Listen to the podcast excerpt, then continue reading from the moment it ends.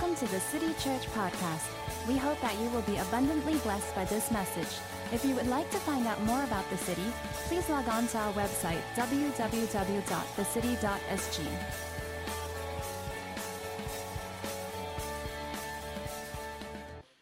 All right, so we're going to start our series, Final Words from the Cross, and I'm super excited to begin this, and I'm super excited for Easter that's coming up. Easter is my favorite uh, non-holiday, and uh, I tell you, man, sing songs about the cross and remember Jesus.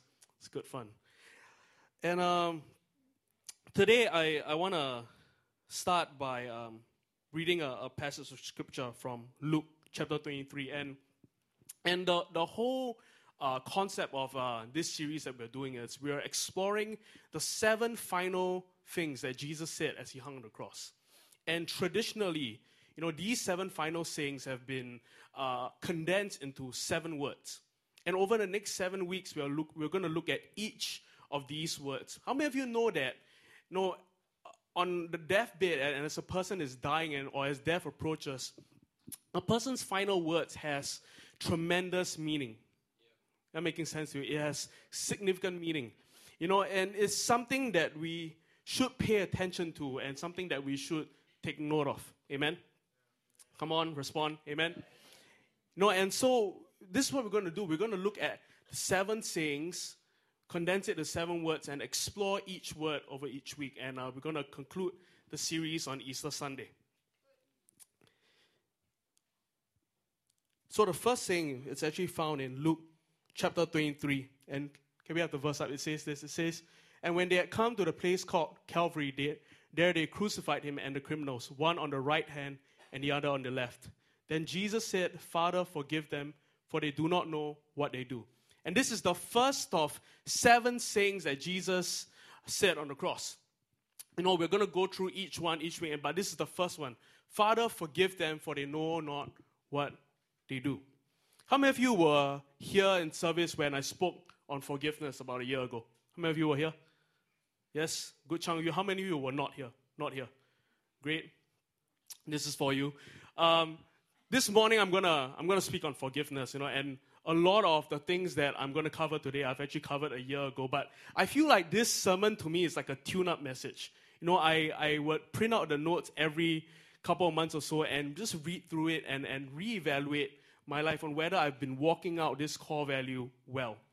You know, and so I, I think this is something, you know, critical and something that as believers we are called to model, we're called to walk in. And so this is what we're going to talk about this morning forgiveness. Before we begin, let's pray. Jesus, we thank you for the privilege of hearing from your word. Lord, we thank you that in your word is life, in your word is the power for transformation. And God, we come today to your word with great expectation of all that you're going to do. Lord, we come to you with the, the knowing that when we look and explore your word, God, that our hearts will be impacted. And so, God, we ask that even today, through the preaching of your word, that our lives will be transformed, never the same again. That it's not the, by the eloquence of my speech, but it's by your Holy Spirit that lives are transformed. So, God, we ask for your Spirit to rest upon this place in great measure to bring about transformation. In Jesus' name we pray. Amen. And so, our sermon begins today uh, from a story of this man, and this man's name is Fyodor Dostoevsky. Nailed it. I've been trying to pronounce this word for a whole week. Fyodor Dostoevsky. Thank you so much. At the age of 27, Fyodor Dostoevsky was arrested for belonging to a subversive intellectual group in Tsarist Russia and was sentenced to death by firing squad. After being taken to the execution site, he was blindfolded and placed before the firing squad. Dramatically, at the very last moment, the sentence was commuted to five years hard labor in Siberia. He later said that he felt as though his life had suddenly been given back to him. Upon arrival at the Siberian labor camp, a woman gave him a New Testament, the only book he would have for the next five years. During his prison years of acute suffering, Dostoevsky turned to the New Testament time and again, and especially to the Gospel of John, to find comfort. It was during his prison years that Dostoevsky came to have faith in Jesus Christ as the Savior of the world, a faith that would be expressed in his subsequent literary masterpieces in profound ways. Dostoevsky wrote a novel called The Idiot, and in The Idiot was a Christ like character by the name of Prince Myshkin. And Prince Myshkin would often make this particular, peculiar statement that would stun uh, theologians and Christian thinkers for years. And this statement was this Prince Myshkin would say, Beauty would save the world. Beauty will save the world. This mysterious phrase has fascinated Christian thinkers and theologians ever since and has inspired scores of papers, essays, and lectures on what it might mean. Years later, a Nobel, uh, a Nobel winner would lecture on it and says this. He'll say that Nobel lecture by the name of Alexander Solzhenitsyn. In his Nobel lecture on literature, said this about it. He said, Dostoevsky's remark, beauty will save the world, was not a careless phrase, but a prophecy. Beauty will save the world was not a careless phrase, but a prophecy. You know, I have shared this quote before, and one of my favorite quotes of all time is from a man named Brian Zahnd, and he says this He says, Our task is not to protest the world into a certain moral conformity, but to attract the world to the saving beauty of Jesus Christ. To attract the world to the saving beauty of Jesus Christ. I want to expand your understanding of what beauty actually does. I want to redefine what beauty is to you. Beauty to me is, is this beauty is an attraction of the soul that raises an invitation to intimacy. Beauty is an attraction of the soul that raises an invitation to intimacy. It's meant, it's meant to make our hearts beat faster. It's meant to clear up our minds. It's meant to stir our soul, stir our spirit. That is what beauty does for you and me. Beauty, to attract them to the saving beauty of Jesus Christ. We read in Mark's gospel of a Roman officer who stood at the foot of cross as Jesus was being crucified. And at the end of the crucifixion, the Roman soldier looked up the slain Messiah and he said, Truly, this man must be the Son of God. He came to a stunning declaration, a Roman officer. And to put it in context, you must understand that the Roman officer has probably seen thousands of crucifixion in, in, in his day. It's probably his job to be part of this process on a daily basis and he's seen crucifixions over and over and over again. It's probably sick and tired of the process. But he looks upon Jesus, who was just crucified, and he came to this stunning conclusion truly, this man must be the Son of God. And that brings about a question of how did this man come to a conclusion in that manner? How did this man come to such a conclusion? He's probably seen crucifixions, uh, thousands of them. But what was so different about Jesus' crucifixion that led to that stunning confession?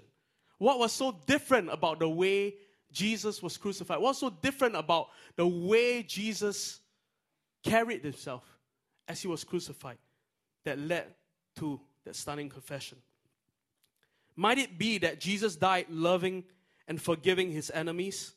The Roman centurion standing guard at the cross had um, undoubtedly witnessed many crucifixions. He knew how crucified, crucified men died, and they did not die with a prayer of love and forgiveness on their lips. The battle hardened Roman soldier standing at the foot of a Roman cross instinctively recognized this kind of love as from another world. His only explanation was that truly this man must be from another world. Truly, this man must be divine. Truly, this man must be the Son of God. And the Roman soldier experienced beauty. He experienced this thing where his soul was stirred, his mind was cleared in the moment he experienced beauty on that cross. And it's, it's so weird to, to ascribe beauty to such a ugly picture, to such a grotesque picture. You know, one of my favorite quotes it says it says that that being disguised under the disfigurement of an ugly crucifixion and death, Christ upon the cross is paradoxically the clearest revelation of who God is.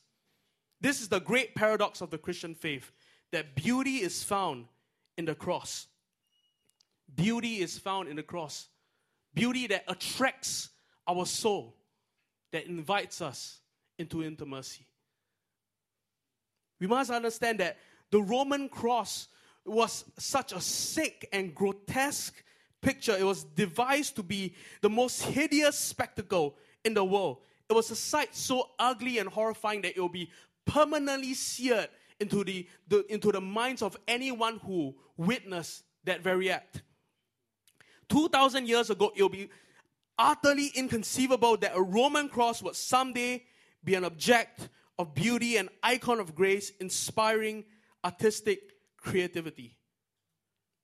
The Roman cross was the gallows, the guillotine, the electric chair, the lethal injection table of its day, except it was infinitely more gruesome.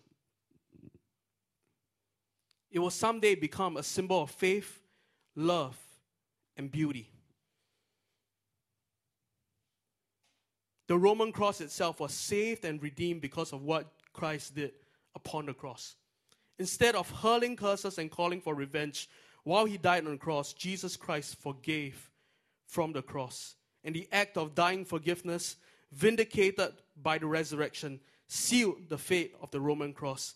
In time, the cross would cease to be an ugly image, but instead become a symbol of love and forgiveness and beauty.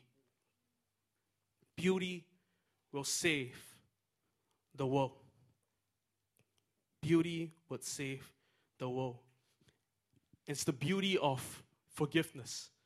It's the beauty of not retaliating. It's the beauty of even in the most dire circumstance, even in the midst of injustice, forgiveness is possible.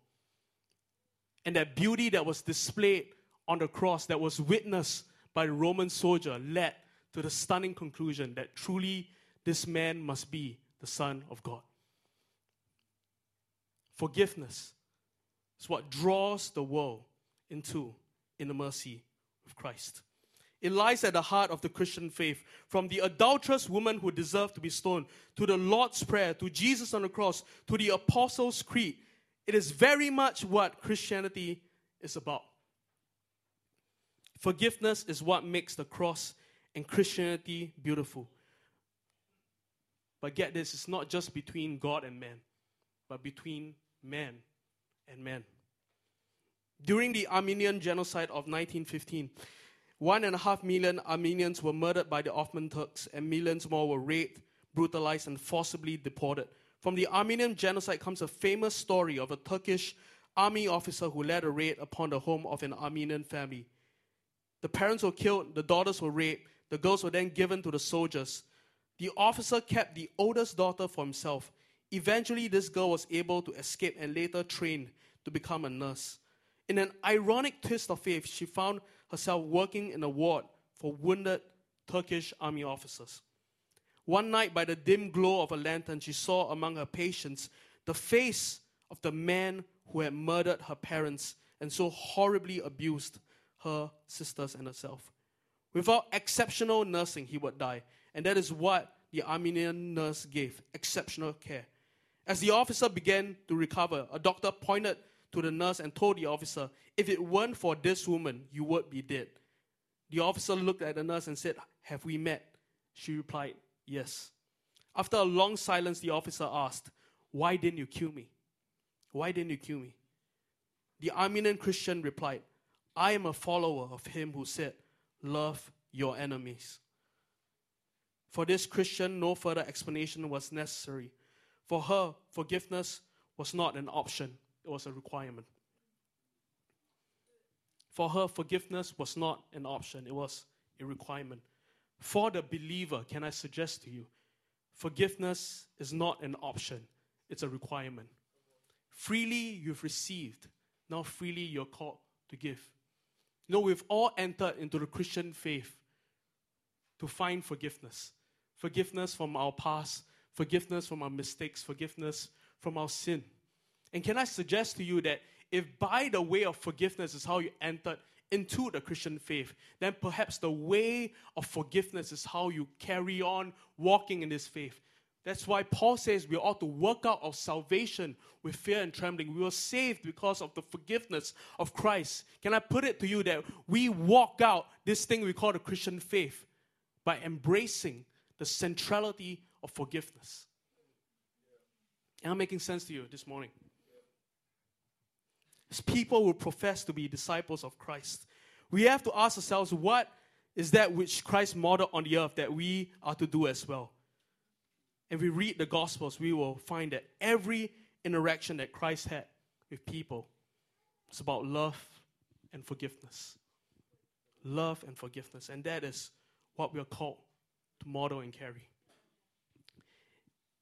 Matthew chapter 5, you know, we commonly, you know, refer to it as the Sermon on Mount, and I preached on it before, and I call it, you know, the constitution of the kingdom of God. It's the things that we value, the things that are core principles of believers, it, it is what makes us distinctive as a people. It's what defines us as followers of Christ.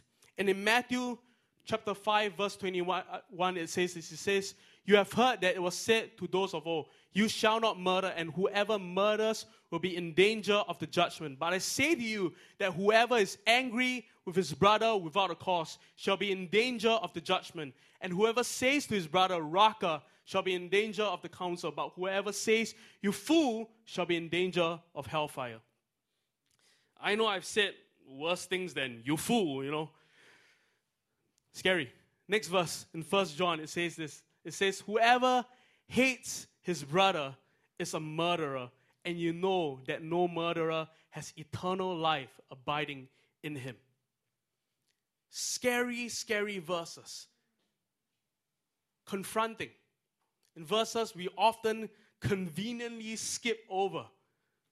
No, but this is what the Bible says. The Bible says that when you carry unforgiveness, when you bear an offense, when you harbor hate against another, when you're angry without a cause against another, you're like a murderer. You're like a murderer.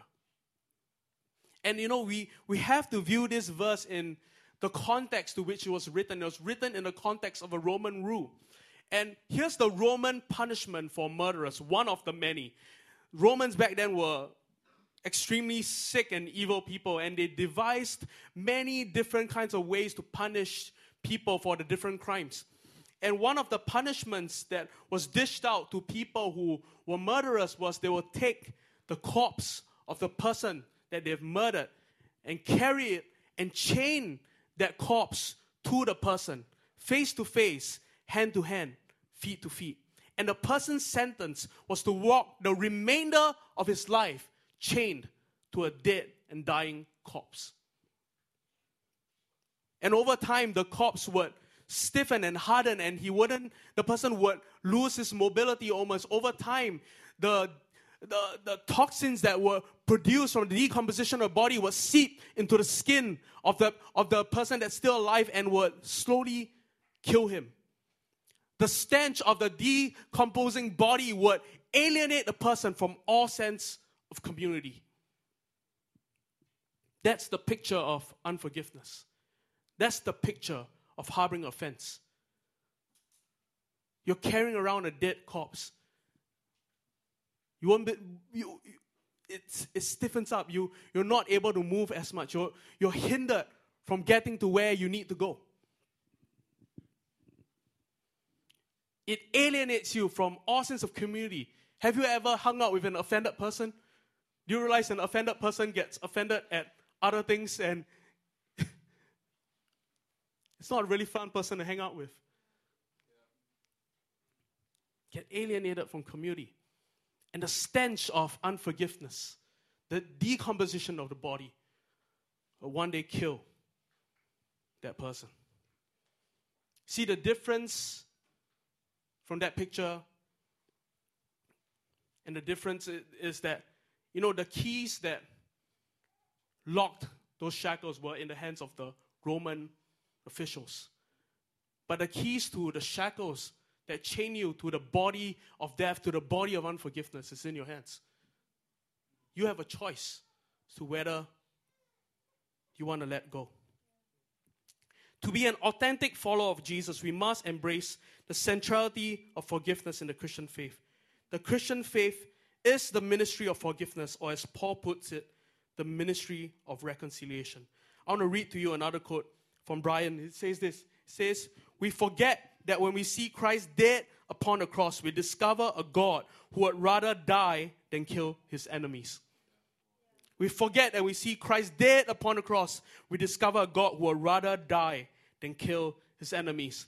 And a famous story that, that emerged from the filming of The Passion of Christ, which I assume we've all seen, is Mel Gibson, the director, uh, in the scene where the Roman soldiers were about to nail Jesus on the cross, he actually stepped in and he said, You know, I can get an actor to do this, but I actually want to be in the scene and be the man who's nailing Jesus onto the cross. Because Mel re- recognizes, he realized that it was not the Roman soldiers who nailed Jesus on the cross, but it was all of humanity. Our collective sin put him on the cross.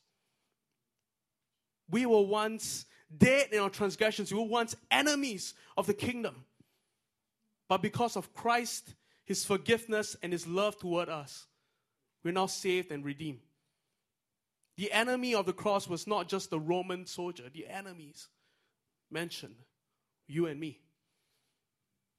Dead in our sin, dead in our transgressions, enemies of the kingdom. Jesus knew that more violence and revenge will lead to more enemies.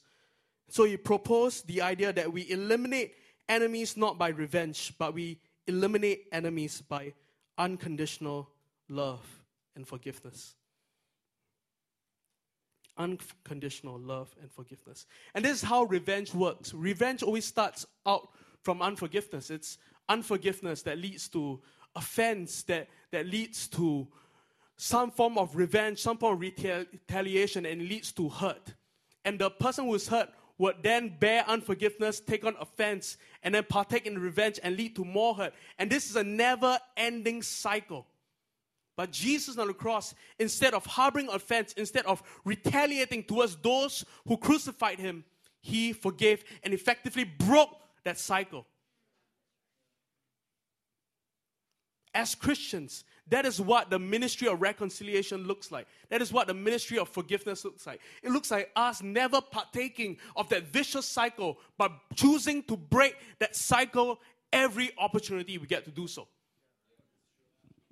To not retaliate, to not partake in revenge, but choosing to release love and forgiveness, even when the person doesn't deserve it.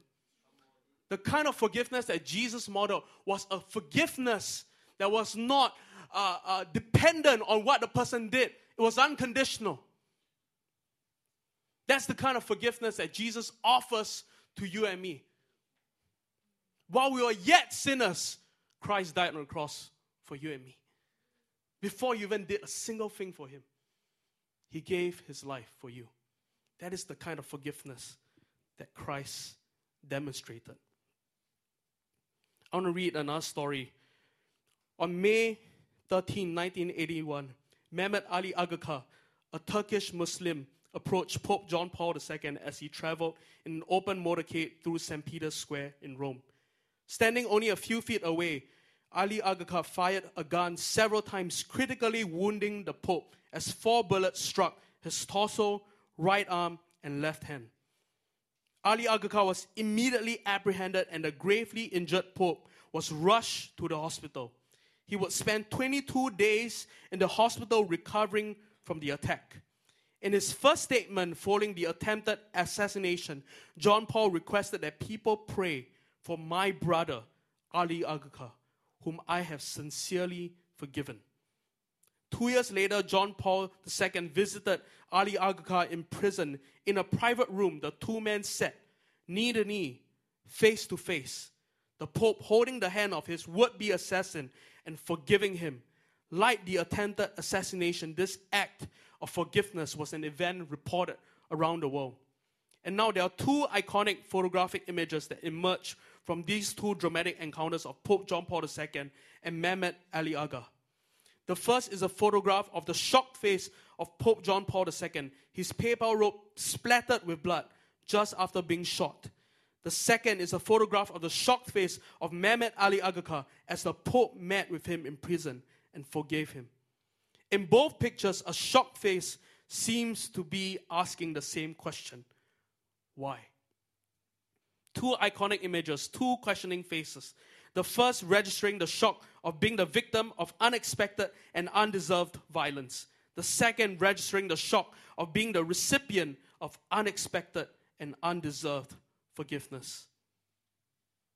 The second picture, the one of John Paul II forcibly forgiving a, a visibly shaken Ali Aga was on the cover of the January 9th, 1984 issue of Time magazine with the caption, Why Forgive?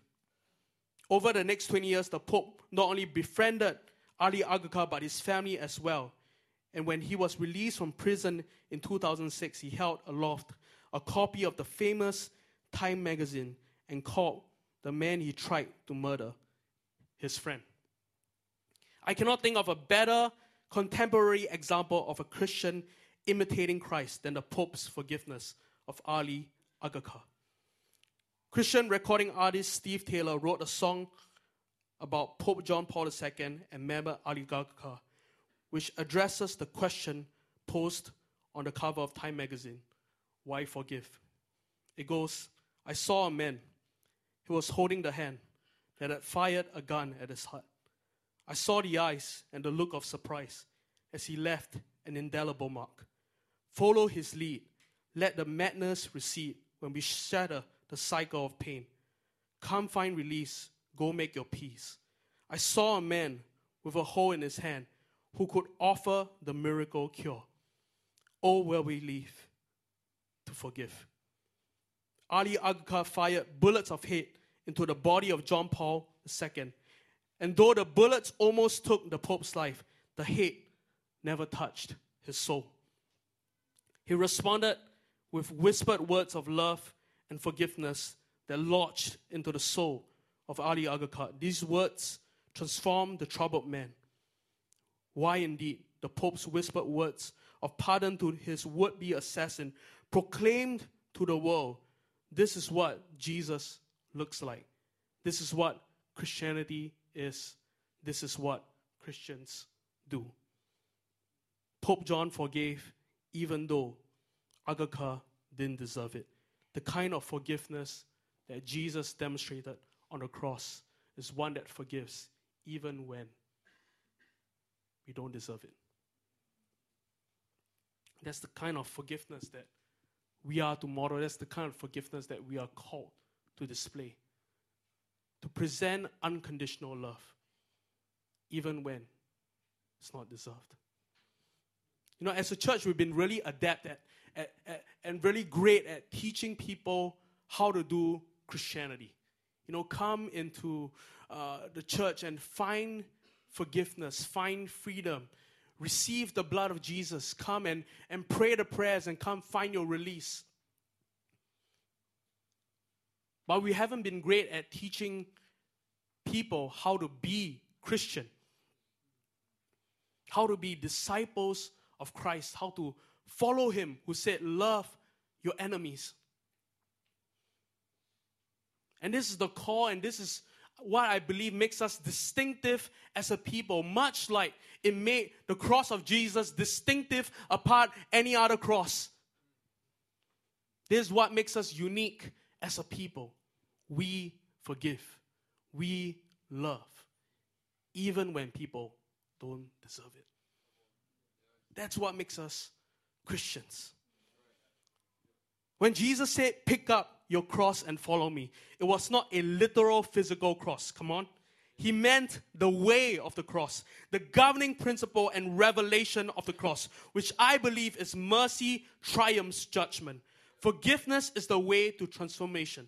Love wins.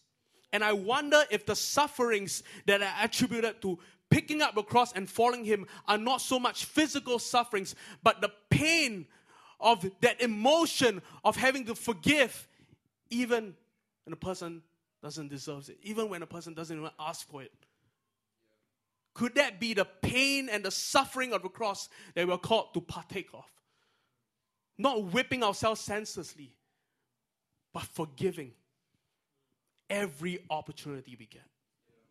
And in knowing and in doing so, knowing that every time we choose to forgive in the face of injustice, we look the most like Jesus. Canadian theologian and pastor Brad Jersak reminds us Christ's teachings and Christ's death on the cross are not two separate issues. Christ's way, the narrow path, is the road of loving and forgiving even unto death. And he didn't say, Let me do that for you. He said, Come, die with me. Forgiveness is what we're supposed to do. It's hard and tough, but it is, but it is Christian. It is Christian. And today, as, as I close, I want to talk about five empowering beliefs on forgiveness. And I believe these beliefs have the power to break certain false mindsets and false barriers that you've put up that hinders you from walking life of forgiveness.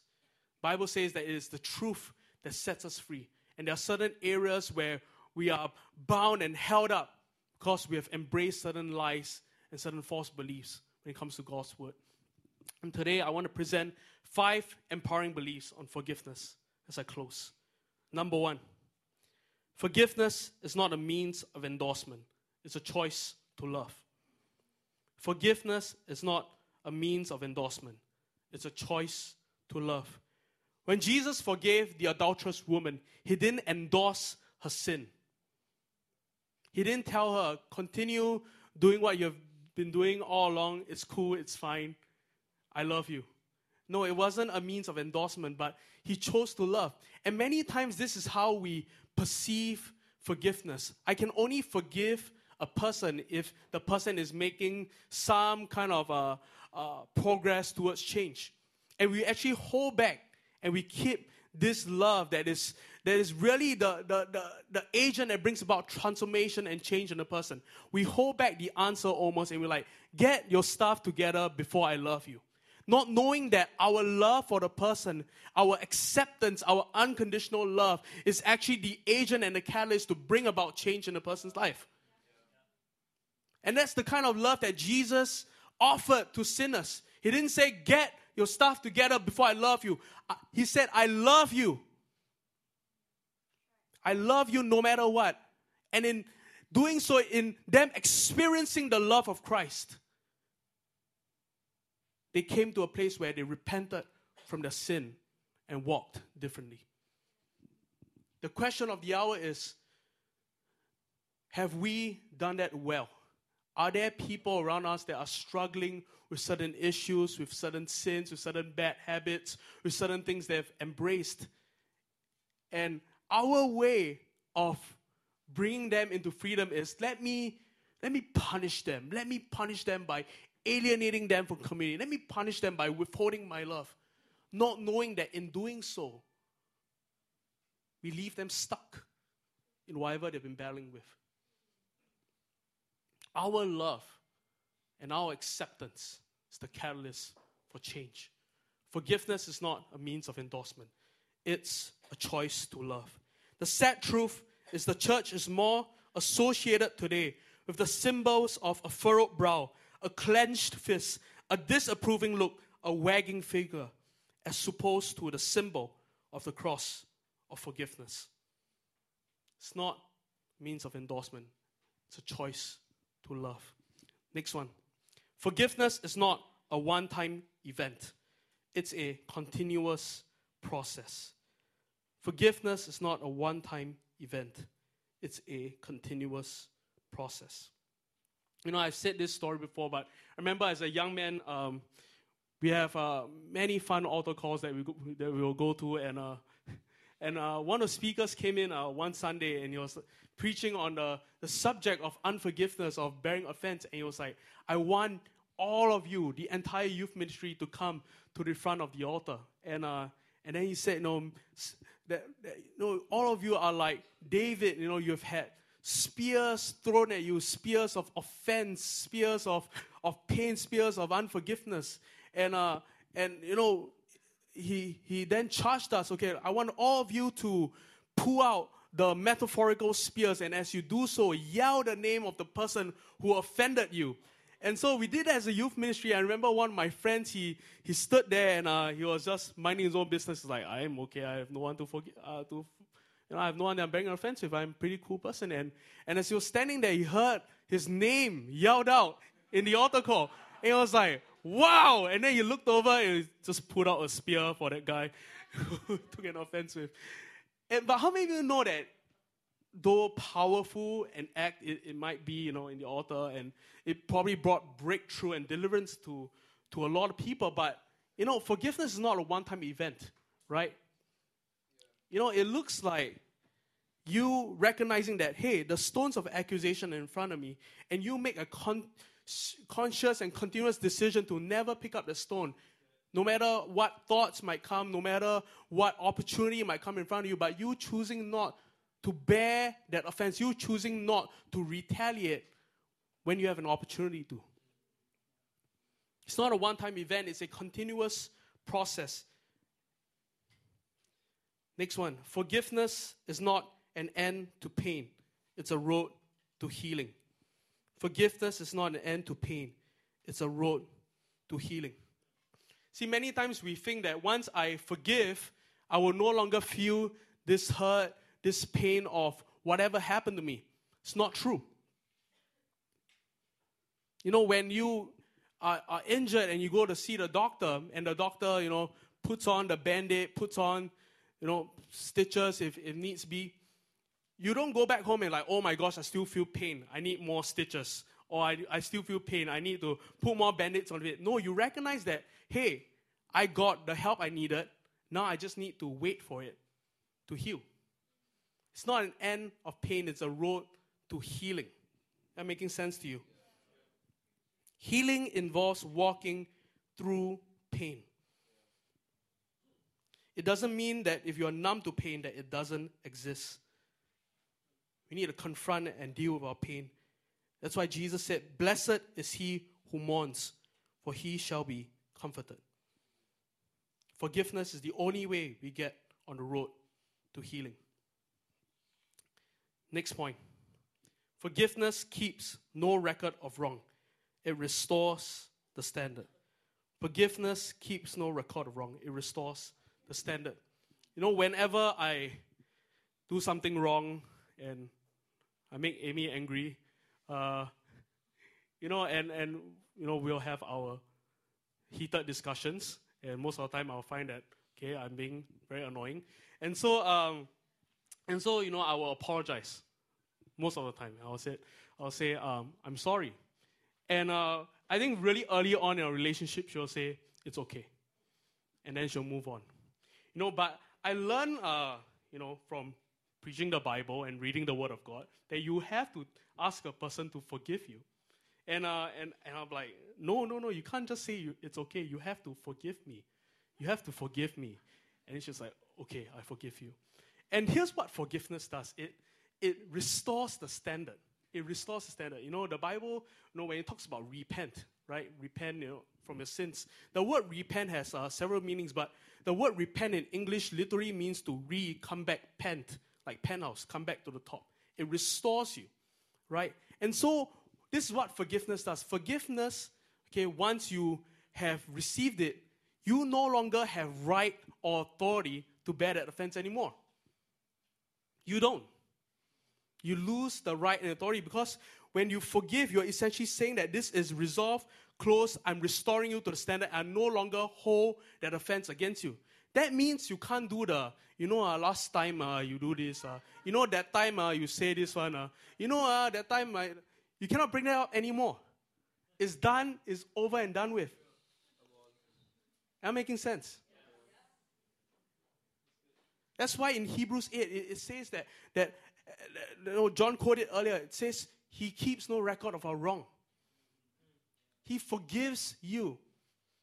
He washed you with His blood. He's not keeping a book full of your transgressions in 1994. He committed a lie. Doesn't do that anymore. When he cleanses you, he cleanses you once and for all. He keeps no record of your wrong. And neither should you do, the, do that to another. You don't have right to. Once you forgive, it's over and done with. Am making sense? Come on. Next one. Forgiveness is not forgetting, it's a conscious act. Forgiveness is not forgetting, it's a conscious act. And this is our last one. You know how many of you have heard the phrase, you know, forgive and forget? You know, to forgive is to forget. You know, I, I don't really buy that. Know, forget, forgetting is not something that you can do of your own will. No, it happens over time, right? It's almost passive, almost like, I'll just forget it. You know, but you can't really like, oh, I'll forget it. You know, and most of the time when you try to forget it, you end up remembering it, right? That's the way it happens. See, forgetting is passive, but forgiveness is active. It's different, it's totally not the same. Forgetting only happens over time, it's involuntary, and you really have no control and no part to play in that. Forgiveness is not like that. Contrary, forgiveness actually allows you to remember. It doesn't call you to forget, it allows you to remember. Picture the cross of Christ brutal, ugly, gruesome. Today we call it beautiful. We sing songs about it. Oh, wonderful cross. That which was a, a form of execution, that which was brutal, we call it beautiful today. And that is what forgiveness does. It forms beauty from ashes. And now we can remember. We look back at these moments, though painful, though, though hard, but we see the grace of God. We see triumph. We see victory.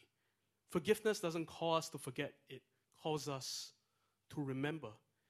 And it has the ability to change tragedy into triumph, tragedy into beauty. The history of the cross is not obliterated through forgiveness, it retains its history of death. But the identity of the cross is transformed by forgiveness. The same is true for the sinner.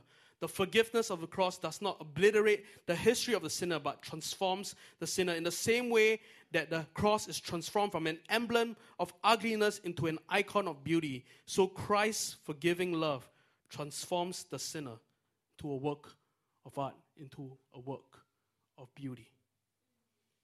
Am making sense to you this morning? In closing, I want to read one final story. The story is from a place called Nickel Mines. Charles Roberts was a 32 year old dairy truck driver in Pennsylvania. He and his wife Amy had three young children. The family attended church, but Roberts was a deeply bitter man. Nine years ago, earlier, their firstborn child or daughter had died 20 minutes after her birth. Of course, Charles grief. Nevertheless, Charles Roberts could have had a good life with his loving wife and their three children. He instead allowed bitterness and offense over the death of his daughter to consume him and, be, and turn him into a monster, a ticking time bomb. Roberts was angry with God, angry with life, and angry with himself. In his mind, someone had to pay. Payback was the foundational ideology by which Roberts related to God and to others when a wrong was suffered. Payback was the only option. And since Roberts could not exact his vengeance directly upon God and make God pay, he would instead make other innocent young girls pay for the death of his infant daughter. Unspeakable evil had invaded tranquility and brought life shattering tragedy to the Amish community of nickel mines. It came in the most hideous form of all child sacrifice, the slaughter of the innocents. Ten little girls shot in the head, five dead, five in critical condition. It doesn't get any worse than that, and this could have been the end of the story. It could have been only the horror story of a madman and his senseless massacre.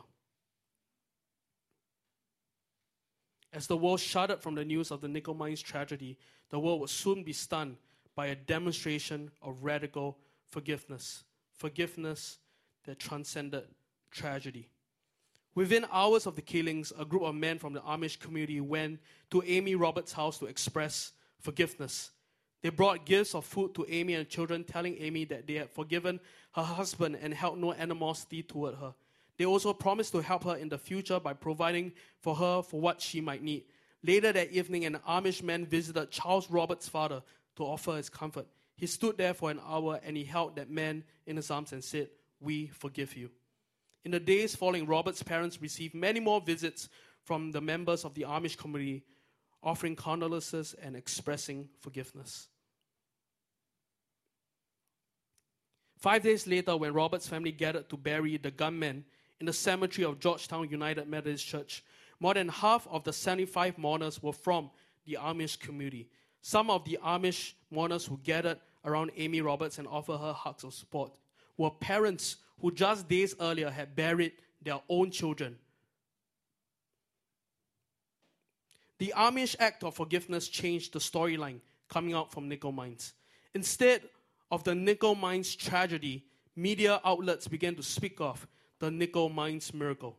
Forgiveness changed the storyline from the horror of murder to the miracle of forgiveness. That is what forgiveness does. It turns the pain of offense into beauty, into something worth remembering. You can take tragedy, turn it into a miracle. That is great paradox of our faith. Our faith is one filled with paradoxes. Jesus, the Prince of Peace, whose crown was made of thorns, whose throne was a cross, whose acclamation was a mockery, whose triumph was a crucifixion, and whose kingdom was won not by the shedding of enemy blood, but by the shedding of his own blood. The Prince calls his followers to take up their own crosses and follow him, which means nothing less than following his way of doing things. It is the way of the donkey, the towel, and the cross, the way of humility, service, and suffering. Forgiveness, not retaliation, is the way of the cross. Forgiveness can take tragedy and turn it into triumph, tragedy and turn it into a miracle, beauty from ashes. Can we all stand?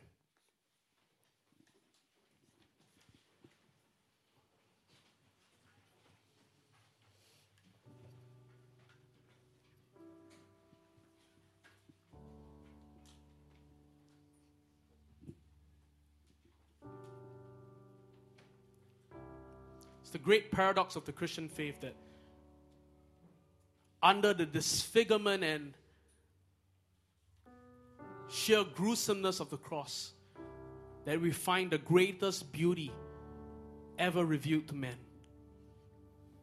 That in his dying breath, the Savior chose to forgive, the Savior chose to love, the Savior chose to stand in the gap for his enemies, to stand in the gap for those who transgressed against him. A Savior chose to forgive, even in the most dire, painful circumstance. And the goal of the Christian is to become more Christ like. The goal of the disciple is to follow He who disciples us. And today, my suggestion to you is that Christians ought to be the most forgiving people on the planet. Christians ought to love like no other. Christians ought to offer acceptance. Christians ought to break the cycle of revenge and end pain every opportunity they get. Christians ought to look the most like their Messiah. Under the disfigurement of the cross, it is paradoxically the clearest revelation of Christ. In the midst of pain, forgiveness is what makes us Christian. So I'm going to ask for every eye to be closed and every head to be bowed, even now. And before we move on any further, I, I want to give this call. No, the kingdom principle is this freely you've received, now freely give.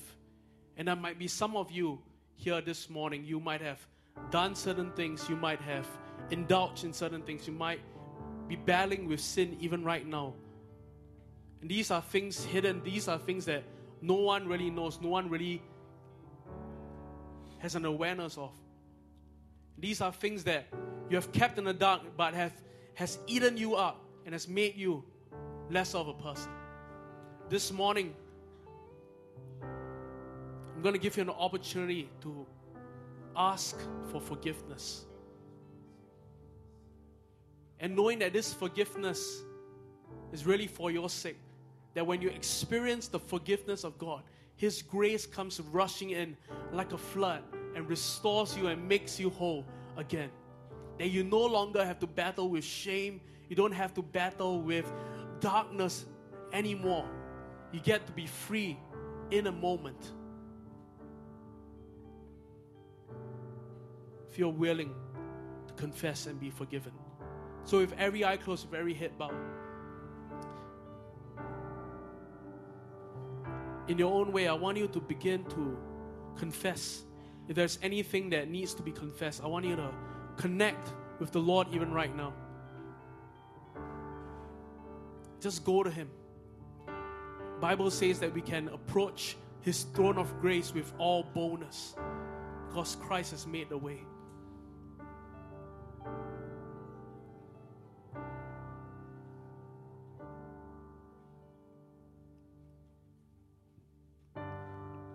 So, Jesus, we ask for your forgiveness to come right now. The grace of God to flood this place. God, we confess every hidden sin. God, we confess for the times we've disobeyed. God, we confess for the times we've wandered from your purpose. God, we confess we are in need of a Savior. God, we ask for your forgiveness even right now. In Jesus' name, let your grace flood this place like a mighty river. In Jesus' name. Jesus' name. I'm going to give a second call, and I want to say again I want every eye to be closed and every head to be bowed. You know, if whatever I'm saying today speaks to you, and you're in some way battling with an offense with another person, and you're struggling to forgive, it might be something that happened when you're a child, it might be something that happened fairly recently, and you're struggling to forgive, and you need strength. You're struggling to offer that love that's unconditional. Every eye closed and every head bowed. If that is you this morning and you need help, you need help getting over that offense, I want you to gently lift your hands and I'll pray for you. Every eye closed, every head bowed.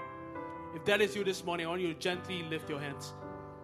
Thank you. I see your hands. Thank you. Thank you. I see your hands. Thank you. I'm just going to wait for a little while longer.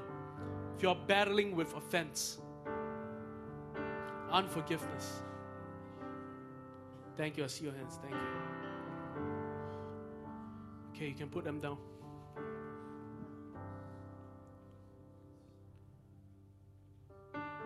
God, we ask for your grace to come upon this place even right now.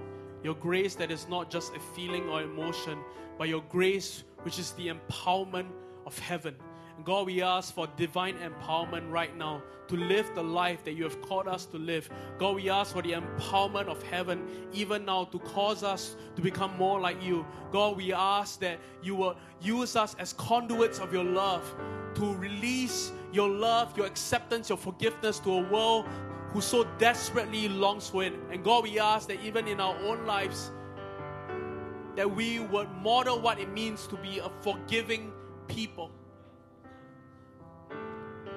So, for the specific offenses that are represented here today, I prophesy the grace of God to come upon that situation.